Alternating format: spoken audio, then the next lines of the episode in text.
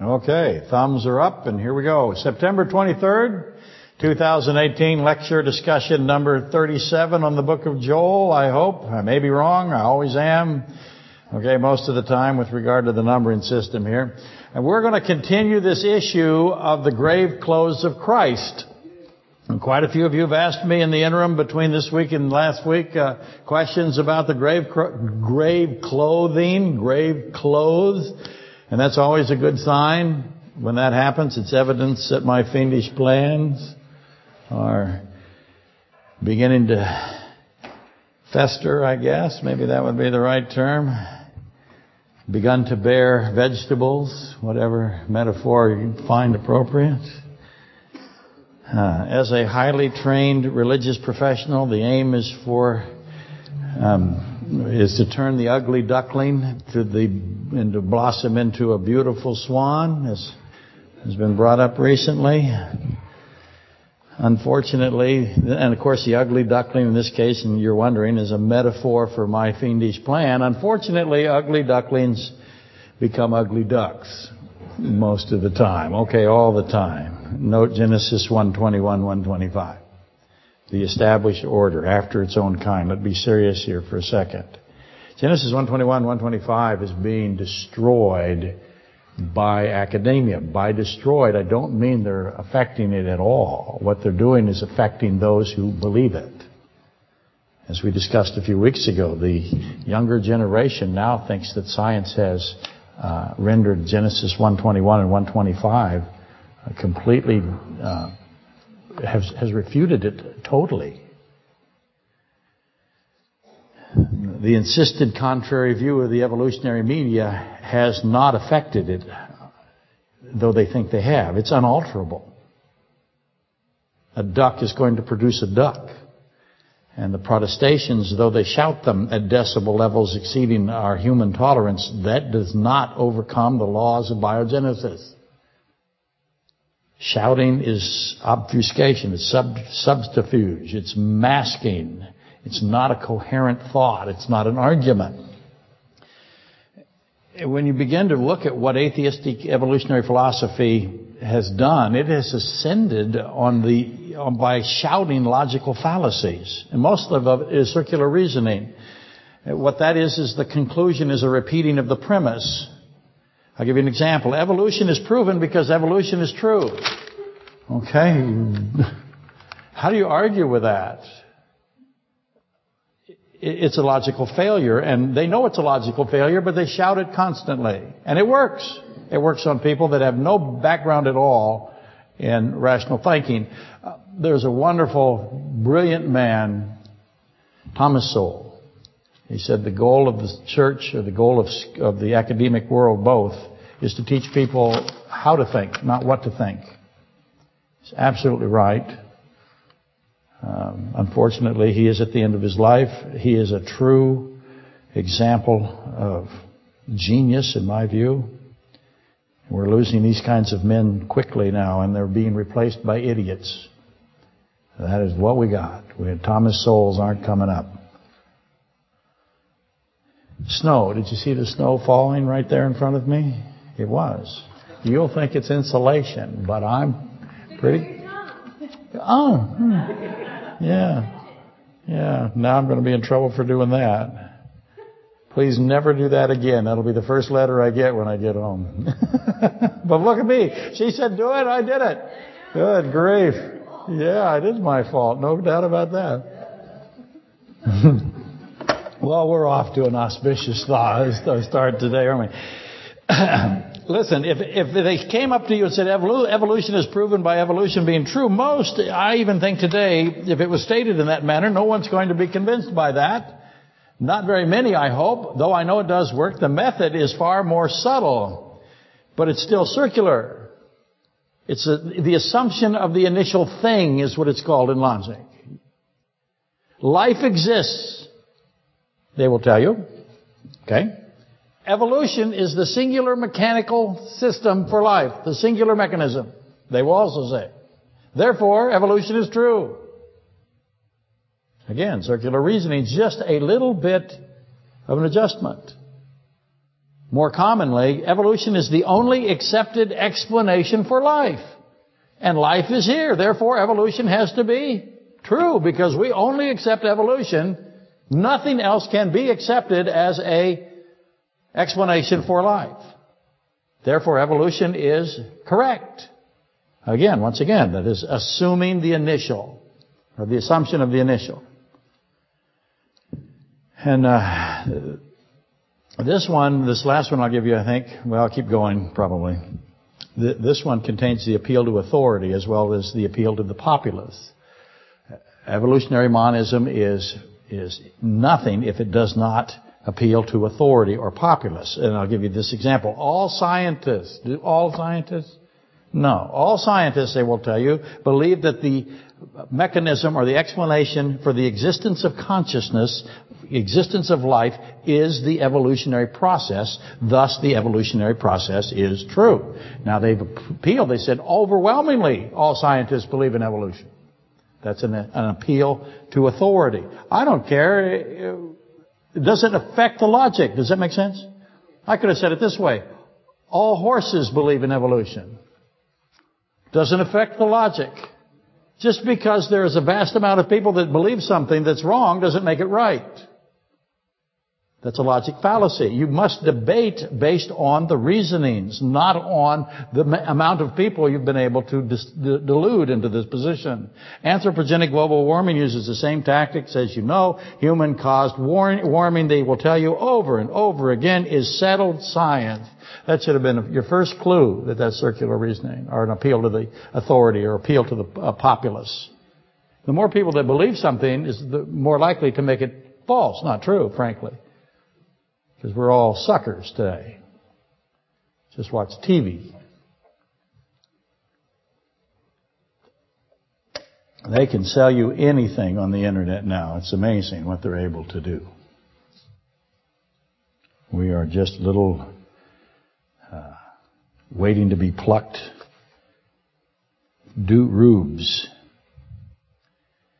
but to repeat this, human-caused warming is settled science. Nothing is settled science. Uh, the, as soon as you saw settled science, you knew that we weren't talking about science. Anyone who questions the only approved view is to be subject to criminal prosecution. That is something they're saying now. And some people will write to me and say that's a straw man argument. Uh, a scientific community is not saying that, but I am a highly trained religious professional. Have I mentioned that yet? I have seen them and heard them. The criminalization of climate change skepticism has been proposed. Now, I, and it's seriously proposed, politically proposed. I take these people seriously when they say things like that. I believe them. That's profoundly ignorant, and profoundly ignorant people scare me. So I take them at their word.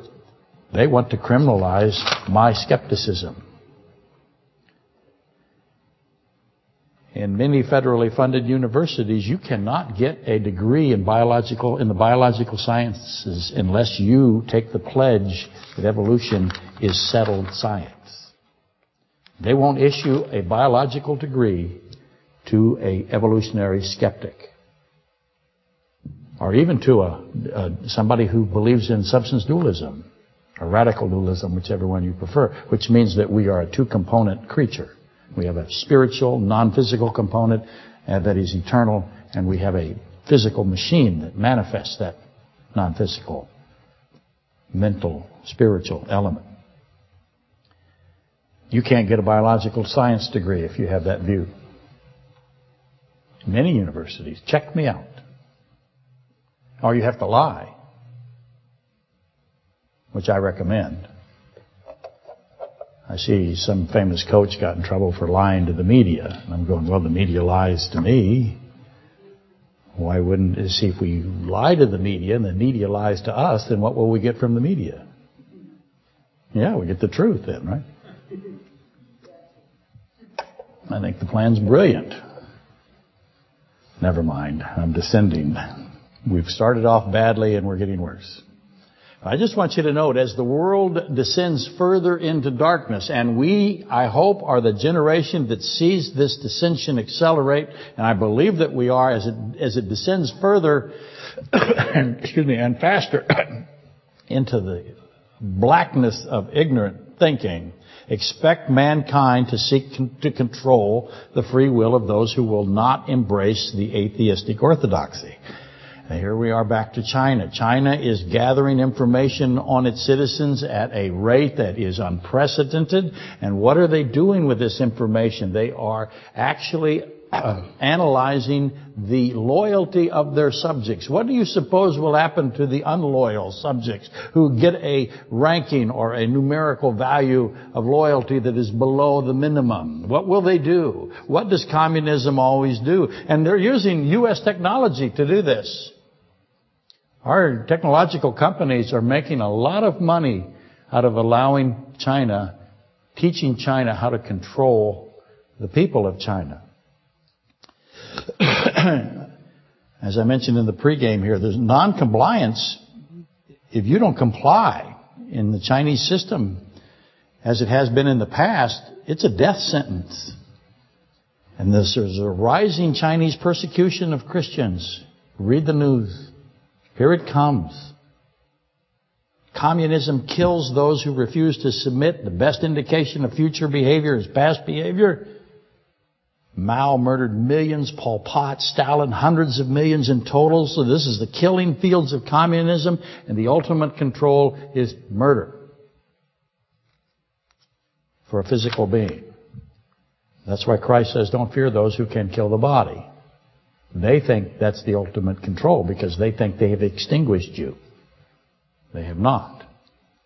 He says, fear me. I am the one that can send the soul and the body to destruction.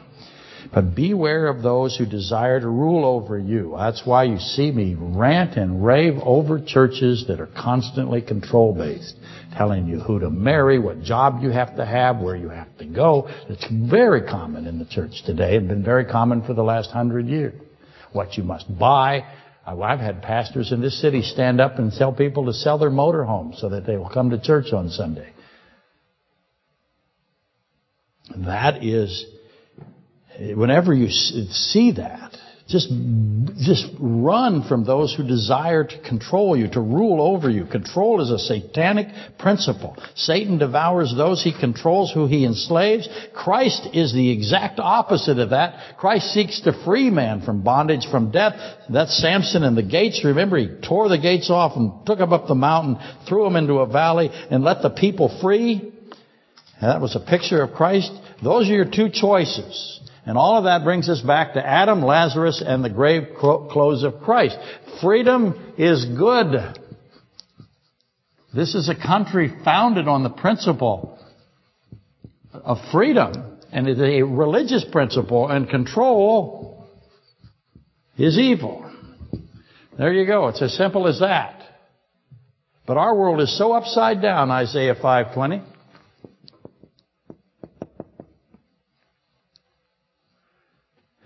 We are witnessing this inversion of reality in a way I think that has never been seen before in history. The delusion is now the truth, and the truth is, compla- is proclaimed to be the lie. Control is called freedom now, and freedom is called evil. Okay? That sets this up, I hope. Matthew 12, the Pharisees, when they were faced with the casting out of the blind mute. Remember, we have two mutes. We have the blind mute and we have the deaf mute. When the Pharisees in Matthew 12 faced with the casting out of the demon from the blind mute, what did the, what did the demon do to the blind mute? What did the demon do to the deaf mute? Start paying attention to what, de- what did the demons do to the pigs? What is the ultimate control? Possession is control, isn't it? So backing up, Matthew 12, the Pharisees faced with the casting out of the demon from the blind mute Uh, and the multitude was amazed by this. They, they were absolutely amazed. Is this the Messiah? They immediately went from, he cast out a demon from the blind mute to this must be the Messiah. They did that because it's inside their culture. Is this the son of David? They said. The Pharisees refused to accept the proof of Christ's messiahship. But they're the ones who said that if you can cast a demon out of a blind mute, then you're the Messiah. Christ does it. They said, no, you're not the Messiah.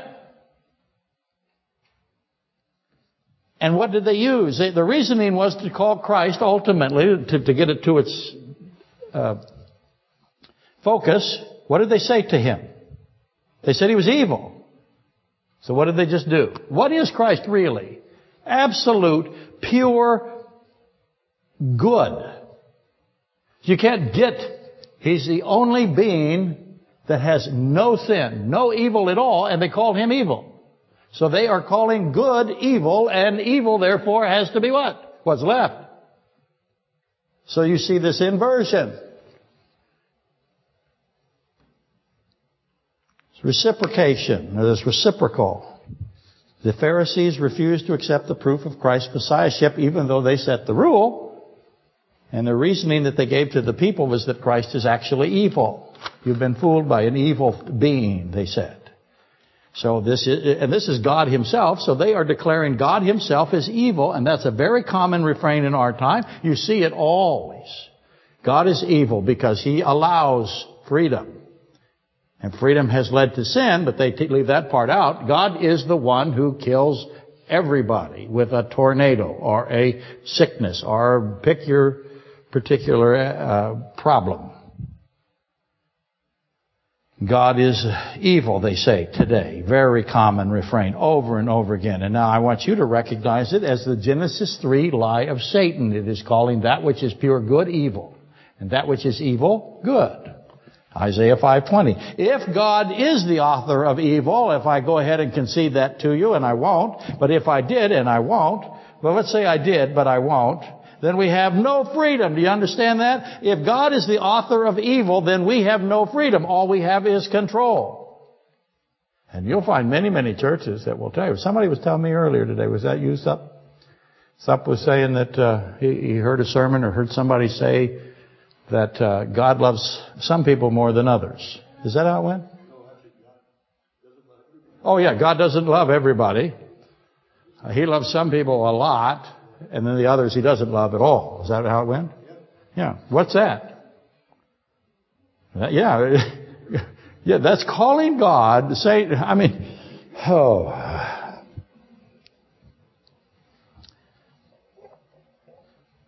Let me refresh myself. I don't even know what to say to stuff. Yes, I do know what to say, uh, but I can't say it here because I'm recorded now. I was a whole lot more aggressive when no one knew who I was at all. Hardly anyone knows now. You'd think I'd be aggressive. But I'm trying to be sensitive to the vast internet audience. If God is the author of evil, as they say, then we have no freedom, we have no free will. If we have no free component at all, then we have no existence. And we, the angels, the animals, the living souls, do not actually live. What we think is life is actually death, and time is revealing our death. Hopefully that makes sense. I say it to you a lot. But that is the logical progression if you think God is evil. As soon as you say God is evil or you think God is evil, then you are attacking your own existence, your own being. In other words, if we don't have being, we only think we live. Here's what some of you might be thinking. Well, God can be evil and he can, and we can still exist. Well, start thinking that through. If God is evil, can you exist? All you have is a illusion. And we only think that we exist or we only think we live, but our thinking in our life is, again, an illusion waiting to be revealed by time as actually death. And therefore we are merely automations. And if we're only automations and we don't have freedom at all, no freedom at all, then what is God? Okay? For true life, for true existence, for to be, re- why would God create a fake belief in us that we have true life? If He's done that, then He's lied. If He's lied, then He's what?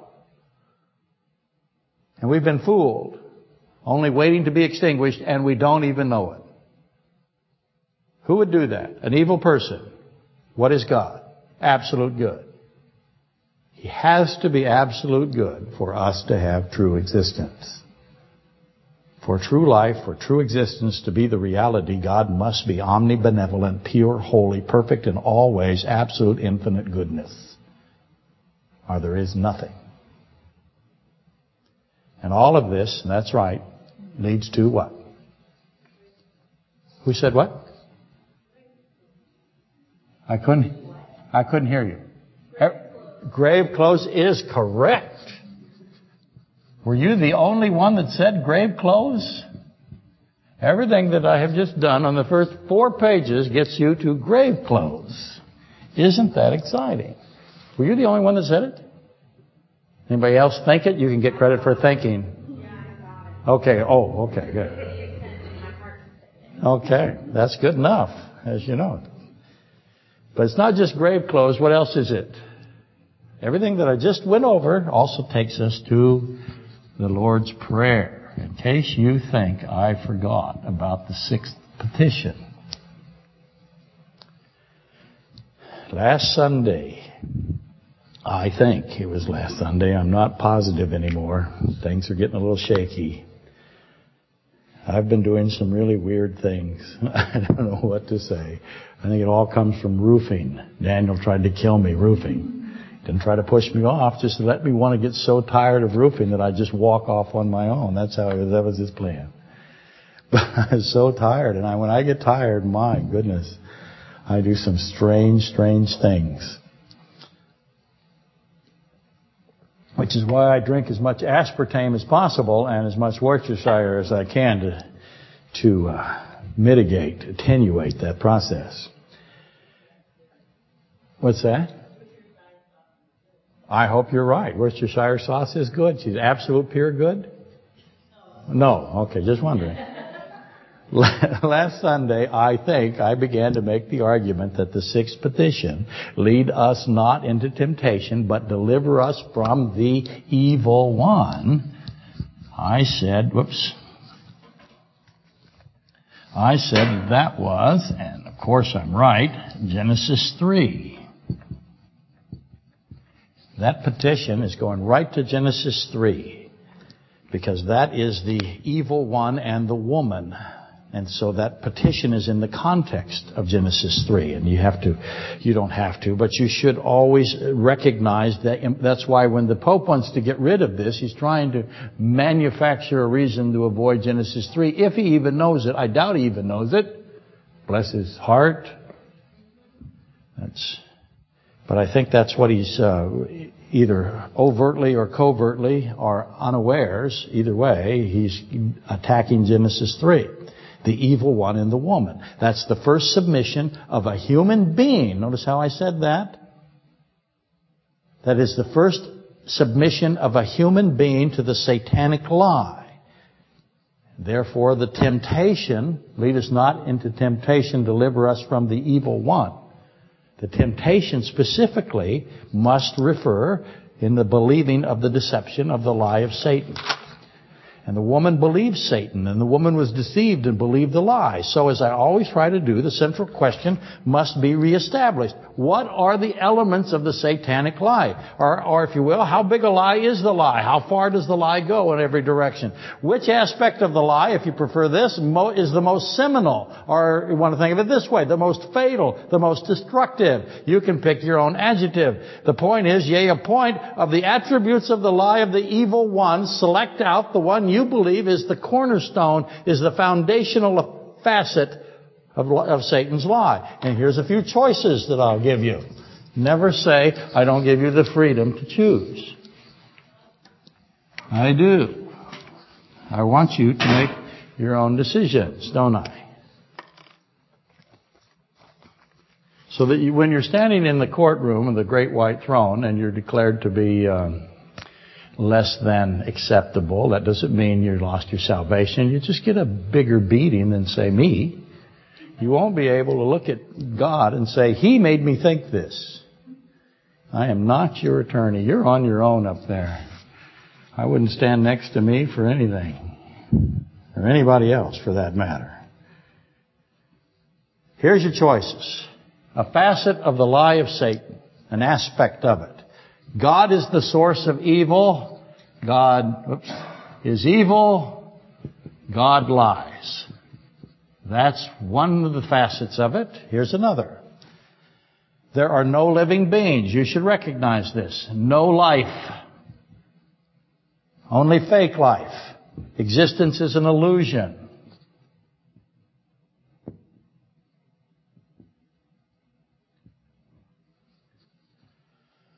We are physical machines only. Only physical machines. A derivative of that would be that there is no free thought. I hope you know how this is related. Not a single free thought. Does anyone in this room, there's not very many, it's a sunny day, does anyone ever think that you have not even one free thought? Well, that's part of the lie of Satan, but that's very common in the church. They cannot reconcile omniscience with freedom. They think they're contradictory. So all free thought in, the, in this in this kind of process that they believe, or, and I shouldn't say who they are. Okay, I won't. You can find them. All we have is a mirage, a hallucination. Thought is a mirage. It's a vapor.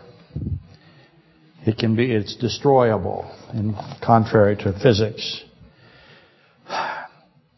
It's fabrication. Number four would be that time is not created.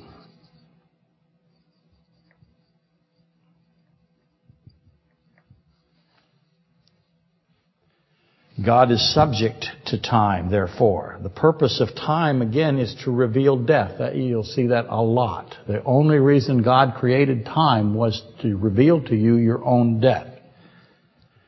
There is no accountability. There's no judgment. The reason there is no judgment is because God is evil.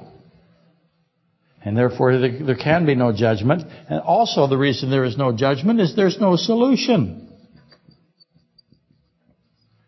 to sin. Number seven, the act of sin reveals the truth of God.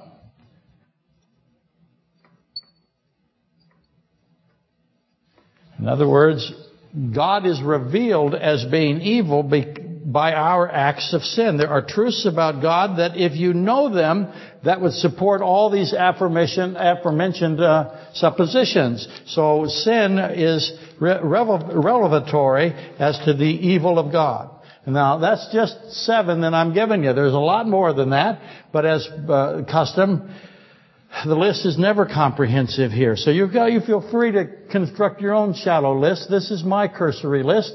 I'll take it and go run with it, but you can get add as much as you want to it and you will find many more. But let's just grant me the power to control you today with the holy magic erase maker here. Which one of those is the worst one? Which is the linchpin? Which would you choose that Eve believed? That's the lie of Satan. Can everybody see it? In case I'm, I'm I'll put it over here for the people on the internet. I'll put it back. How many of those do you think Eve believed? Is there any on that list that she didn't believe? Now let's go to the angelic host because the lie is repeated, right? By the abundance of your traffic, Ezekiel 28:16, Satan goes to his inner circle first and then all throughout the angelic host. How many of the fallen angels believed all seven of those? And there's more. Which one is the one they first believed, if you will? Which one is the most fatal, the most destructive? The fundamental. So hopefully with that behind us for now, you remember from last week, Mark 9, 17 through 29. I have to read that again because it's, it's hard to remember it, but I'm trying. So here we go. Mark 9, 17. I'll go really fast because I think everyone was here. So here we go. Then one of the crowd answers and said, Teacher, I brought to you my so- son who has a mute spirit. Oh my, here we go again. And he says that and everybody is following behind him. And whoever it sees, and whenever it seizes him, it throws it down. He foams at the mouth, gnashes his teeth, and becomes rigid. So there is a controlling demonic being inside this boy. Pay attention to what it does. And a lot of people will say, well, it's epilepsy. He's curing an epileptic. So I spoke to your disciples and they, they could not cast it out, but, and, and that they should cast it out, but they could not. And Christ answered him and said, Oh, faithless generation. He's not, he's not speaking to the boy. All of a sudden he's speaking to the generation. Now who's the generation here? Not speaking to the man. There's a big crowd here following this man who is bringing this boy because he has a mute demon possessed condition to somebody who's already done this if the sequence is correct. The chronology. And he answered the father and said, Oh, faithless generation, how long shall I be with you? How long shall I bear with you? Bring him to me. Then they brought him to him, and when he saw him, immediately the spirit convulsed him, the boy, and he fell to the ground and wallowed foaming at the mouth. So he asked his father, how long has this been happening to him? This is omniscient, outside of time God. So who's he asking it for? And the father said, from childhood. And often he has thrown him into the fire and into the water to destroy him. Notice how the father is talking about the demon as if it is a male demon. And as, as if it actually exists. And what its motive is. The motive of the, of the fallen angel who believed one of these seven, if not all of them, and more. But if you can do anything, he says, have compassion on us and help us. Jesus said to him, if you can believe, all things are possible to him who believes. Now the believe, if you can, all things are possible. And the believe isn't there in verse 23 in most texts, in the oldest texts. The Father says, but if you can, and, he, and Christ says back to him, if you can. So you see this repeating, this juxtapositioning of if you can. Immediately the father of the child cried out and said with tears, I believe, help my unbelief. When Jesus saw that the people came running, now the people were running. How many? A lot. Why are they coming? Because it's a mute. He rebuked the unclean spirit, saying to a deaf and dumb spirit, doesn't say its name. Doesn't have to. Already knows his name. I command you to come out of him and enter him no more. Then the spirit cried out, convulsed the boy greatly, and came out of him, and he became as one dead. So I've got a dead boy. Not a problem. But it's important that you know that he's dead. I'll explain why in a minute. But Jesus took him by the hand and lifted him up, and he arose from the dead. And when he had come to the house, his disciples asked him privately, why could we not cast it out? Well, when you cast this kind out, what happens? Well, I gotta resurrect. And Jesus Christ said, because it's one of this kind. And that's the, what kind is that? We have a mute exorcism. That is why. And the major pieces, in my opinion, of this incident, uh, as I said many times, is the deaf and mute. Note that this is a deaf and mute, as opposed to a blind and mute. I think the blind and mute came before the deaf and mute. There is a difference. We'll discuss that in the weeks to come. The boy is dead. I think that is critical to understand and subsequently resurrected from the death, from death. How much time between the death and the resurrection do you think? I'm going to tell you a couple hours. Could be. Are you thinking a couple of seconds? How much time? What was the interval of time between the death of the boy and the resurrection of the boy? I think I can tell you what that time was. And obviously the this kind is crucial. Ordered out of the boy without the Jewish exorcism protocol of extracting the name of the demon. Now he's done it twice. Two times he has exorcised a mute spirit. The casting out of an unnamed demon from a mute, a deaf mute in this case, a blind mute in the other case. This is a messianic trait. Only the Messiah, only the Son of David, only the Messiah can do this. And what do you suppose the resurrected boy said after he was resurrected? Because he can talk now. The blind guy said stuff. He had things to say. What did he say? Is there no record? I'm just wondering. I suspect he said something. The Father cries out to Christ, Lord, I believe, help my unbelief. On the surface, that's a contradiction, isn't it? I believe, but I don't believe. I could have, written, I could have said it that way. What did the Father not believe? First he says, Lord, I believe, but then he recants. Help! I don't really believe. Look at your list. It'd be the inverse of that list, wouldn't it? This is the evil list. There's got to be a good list that it corresponds to the evil list. What on the good list did he not believe? I don't believe. Help me believe. And prior to this, the Father says to the living God, if you can do anything.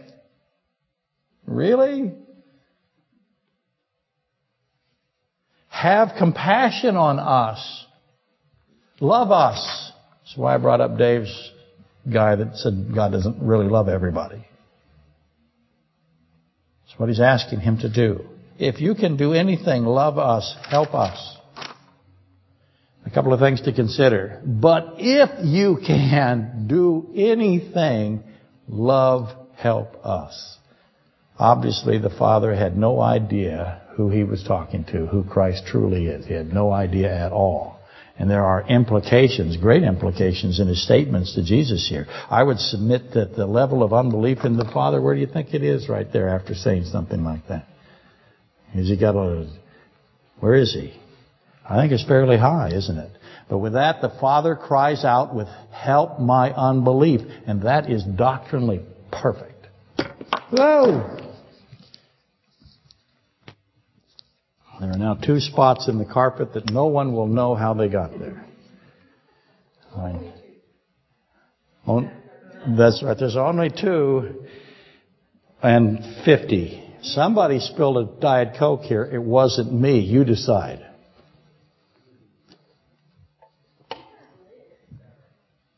He's clumsy and old. Okay. I win. You're missing a finger. Yeah. I mean, he's in big trouble.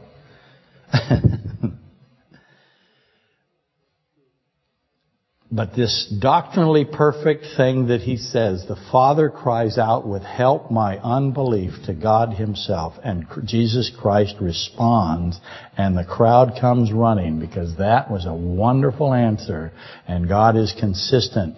He waits for these wonderful answers. He doesn't need the man to believe anything. Your belief doesn't matter with regard to the miracles of God. He doesn't need your belief. It's nice for you. But for him, it is completely inconsequential. Do you understand that? These people that tell you you didn't pray hard enough are idiots. and run from them, throw chairs. They're trying to control you with that. I always ask them the same questions. How many push-ups does it take to have enough faith? And they don't recognize that I'm slightly mocking them with a really good attitude. Maybe not. How hard, how much physical energy must I have in order to get something? This is God you're talking to. If you can do anything. But then finally he says, help my unbelief because something is wrong with his belief system. What part of the lie of Satan does he have? Which one do you think it is? He even tells you, he says, love me. Love us. Please love us.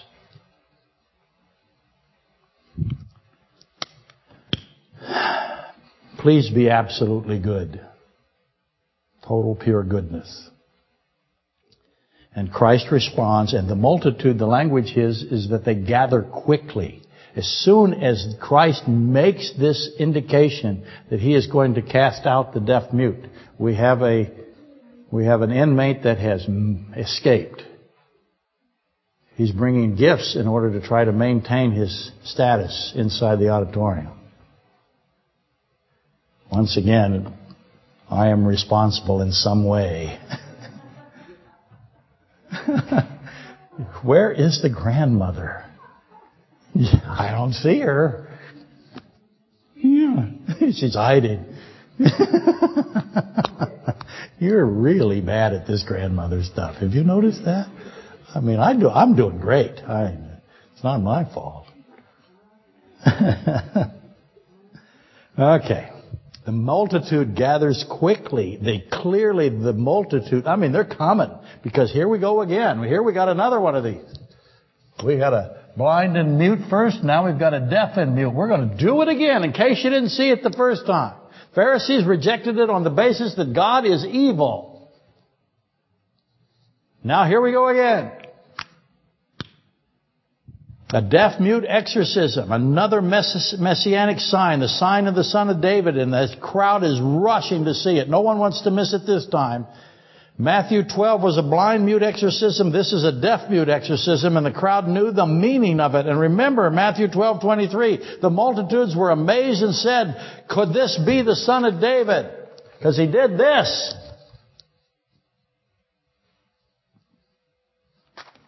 The Pharisees answered, no. Christ is evil. God is evil. Let's evaluate that. Christ is the Lord God Almighty, the creator of all things, and the Pharisees declare Him, God in the flesh, to be evil. We should not be surprised it's on the list. But in case you hadn't noticed, the Pharisees, Matthew 12, 38, they demand another sign. They said, don't give us this one. We gotta have another one. What does He give them? He said, no sign will be given to this evil generation, the generation of the Pharisees. He calls that, that generation evil.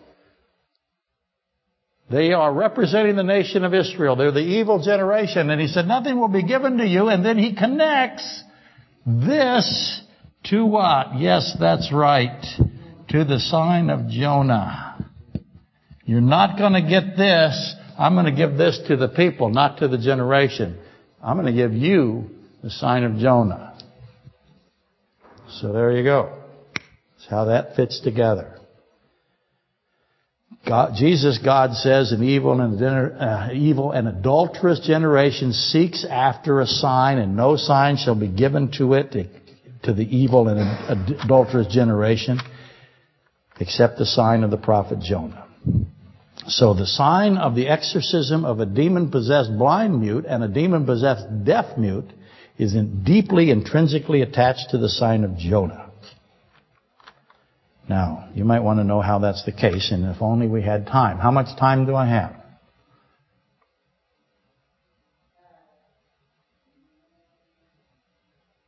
Nine minutes. So we don't have time. There you go. Jesus, for today, Jesus just reaches down and lifts the boy up by the hand. Has he done that before? Yes, he has. That's Mark 5, 35, 43. That's the daughter, right? The dead daughter. So I got a dead boy he lifts by the hand and a dead daughter. He lifts by the hand. Both of them are resurrected. How much time? How much time for the daughter? How much time for the boy, the son? In both instances, Jesus resurrects from the dead a dead child. He put them together by lifting them up by the hand. He reproduced the same system, if you want to think of it that way. Mannerism. It's not an accident. Who is this? Absolute, infinite God. In the latter, he couples it with the Davidic sign of the dead, deaf mute. And the people received the sign of the blind mute exorcism and the deaf mute exorcism, not the Pharisees. And it tells you the people did because they are amazed and many, many of that multitude believe that this is the Messiah. The Pharisees, they get the sign of Jonah, which brings us to Adam, Lazarus, Christ, and the grave clothes now. Now, gird yourself. This is a lengthy journey. When you start talking about Adam, Lazarus, and Christ and grave clothes, it's a 15 round heavyweight fight. You're going to take a lot of punches. You're going to be knocked down trying to get through this. Think about climbing up a steep hill of sand. Sometimes you're going to think, woo, I'm doing really good. I'm, I'm halfway up the hill. What's going to happen to you? Down you go and you're going to be covered with sand. Same thing in the fight. The left hook's coming out of nowhere. I love these metaphors and you're going to go down because you won't see it on the canvas covered in sand. That's you when you're talking about Adam, Lazarus, and the grave clothes. This is not a piece of pie easy as cake. Nothing is in the Bible, but boy, here we go. Adam and Christ, the first Adam and the last Adam. That's what Christ calls himself, the last Adam, the second Adam the first and the second, the final Adam. It's only been two federal heads of humanity. One was Adam, the other is Christ. He is the federal head now. He's replaced Adam. Adam is a not deceived type of Christ. I can't say that enough. That's 1 Timothy 2.14 and Romans 5.14. Not deceived type of Christ. He is not deceived type of Christ. Two extraordinary attributes that make Adam stand alone in Scripture. Of all, of no other is it said that they have been not deceived by the evil one, which is the sixth petition of the Lord's Prayer, and a type of Christ. He is not deceived by the evil one, and he is a type of Christ. And when you study Adam, and we're doing it again, you got to, you must, you must reflect and account for those two statements of Scripture because they separate him out and bang, he's honored. It's amazing. The point being, yea, another point. If you respect the grave clothes, the clothes of death, I'm sorry, I'm tired. When you begin to look about at, at, at the grave clothes of the clothes of death and, and pay attention to it with the, with what it deserves, and knowing that Adam and Christ are just stuck because Christ chooses to do that. So he has, he's the one that makes Adam a type of him, right? Does it make, but he pulls out the truth of Adam and attaches it to himself. Christ chose to put on clothes of death. Why did he do it? Therefore, we got to look at Adam to do the same thing. They're going to do the same thing. That's why I submitted last week that the fig covering is Adam's death clothes. It can't be the animal covering, the skin covering, the blood covering. That's a covering of life. That's a type of Christ, or a symbol of Christ's blood. So Christ puts on grave, grave clothes. He makes sure that Nicodemus does this. Joseph of Arimathea, he's not going to have any decay at all, Psalm 16:10. No decay. He still wants grave clothes. Why? The only reason it can be is that Adam did it. Makes some sense, I hope? So where is the death clothes of Adam? And I submit that it's the fig covering, as you know. I've done that many, many years. The fig garment must be death clothes, something that Adam chose knowingly and put on himself. Just like Christ knowingly did it and put it on, had it put on him. So far so good. Round one, you're still standing, no sand, right? Now comes the most obvious of the obvious questions. If the grave clothes of Christ refer to the fig covering of Adam, and therefore to the removal of the fig covering of the fig garment. Who takes the fig garment off of Adam? Christ does. He not only, Adam chose to put it on, Christ chooses to take it off, based on something that Adam says. We've covered that many times. Genesis 3.21, he replaces the fig garments with tunics of blood. What's the purpose then? What are the mysteries or the purposes of all of that? Now add in Lazarus. Whoa. Here comes the punches. Adam, we can kind of work it out a little bit, but now we got Lazarus in the middle of this. What does he do? Where does when does he raise Lazarus just for fun? Do you know chronologically? He raises him right here. After the casting out of the mute, after those two signs, two Davidic signs, then he gives, resurrects Lazarus. What's that make Lazarus? This was for who? I'll help you. Not the evil generation. But then he says, I'm going to give to the Pharisees, the evil, adulterous generation, I'm going to give you what? Signs of Jonah. I got two Davidic signs. How many signs of Jonah do you think we're going to end up with? Maybe I have more than two Davidic signs. Can you think of another Davidic sign with this mute in it? Start looking, because that's going to tell you how many signs of Jonah you got. I know how many signs of Jonah that we have. We have three. Lazarus is a sign of Jonah. Get into that next week. It's obvious that Lazarus' burial and resurrection coincides with Christ. It's also, it's given to the Pharisees as a piece, as a segment. It's the first of the three signs of Jonah given to Israel. And they reject it.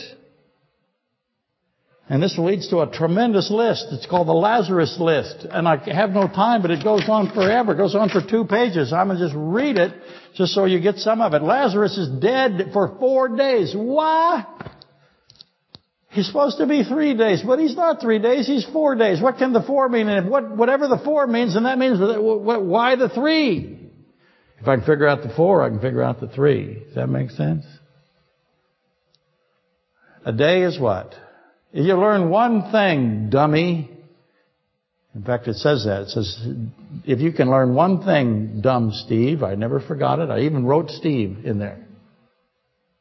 Learn this one thing. What is it? A day is what? Thousand years. How does that fit? I got four and I got three. How many I got?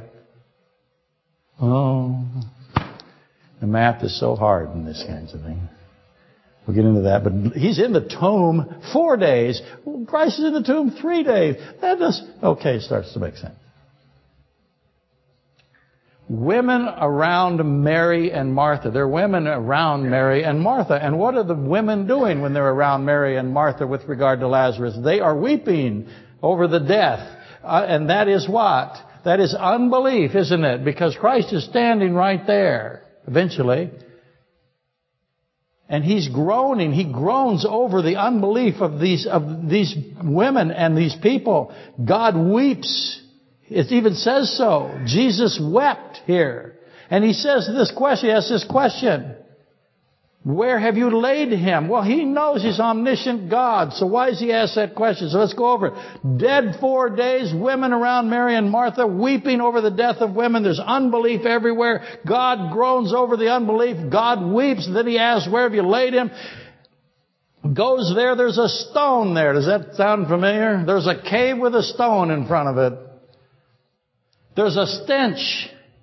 Four days dead, says it again. It's the second four days. If you would believe, he says. That's exactly what he says to the Father. In Mark 9.23, isn't it?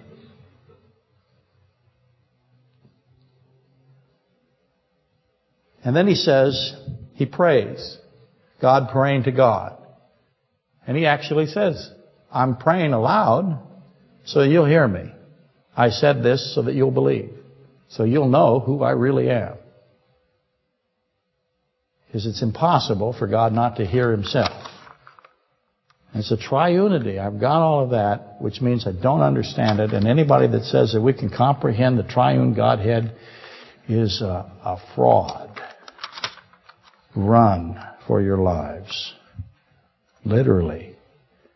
And he says that I said this so that the people would believe. And then in a loud voice, he calls out Lazarus. And that is a picture of the, of the resurrection of the believers. He calls us out with his loud voice.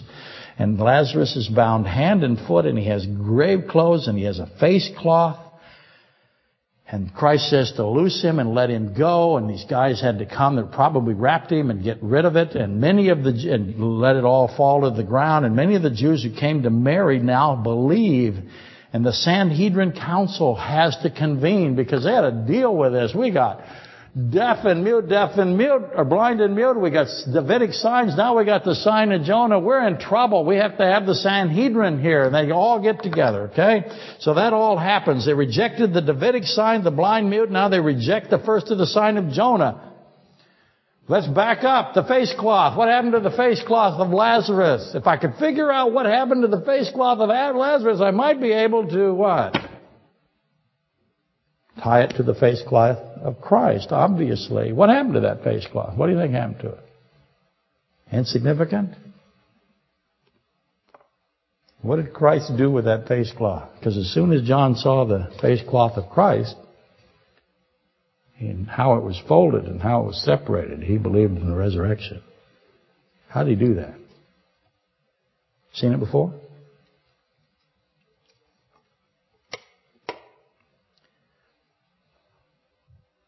I'm always interested in these kinds of little details, as you know. Quickly, you can find the similar, if not the exact same thing. A stone is rolled away at the resurrection of Christ. It's in a cave. Grave clothes. Christ is bound hand and foot, even though it never decay. He has a face cloth. Where'd they get the face cloth? Just, just ask him. Three days and three nights in the tomb. That's a sign of Jonah. Women, once again, the women all gather up, and what are they doing? They're weeping. Not good. Bunch of weeping women over death. Unbelief.